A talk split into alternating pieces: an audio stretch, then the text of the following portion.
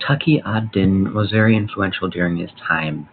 Um, he wrote many books over a variety of topics, and he made many inventions, one of which was a mechanical clock, um, which is why I used a clock as my symbol.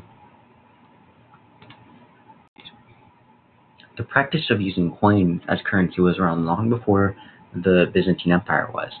However, their popularized use in the Middle East was because of merchants who used coins that were made and minted in Constantinople.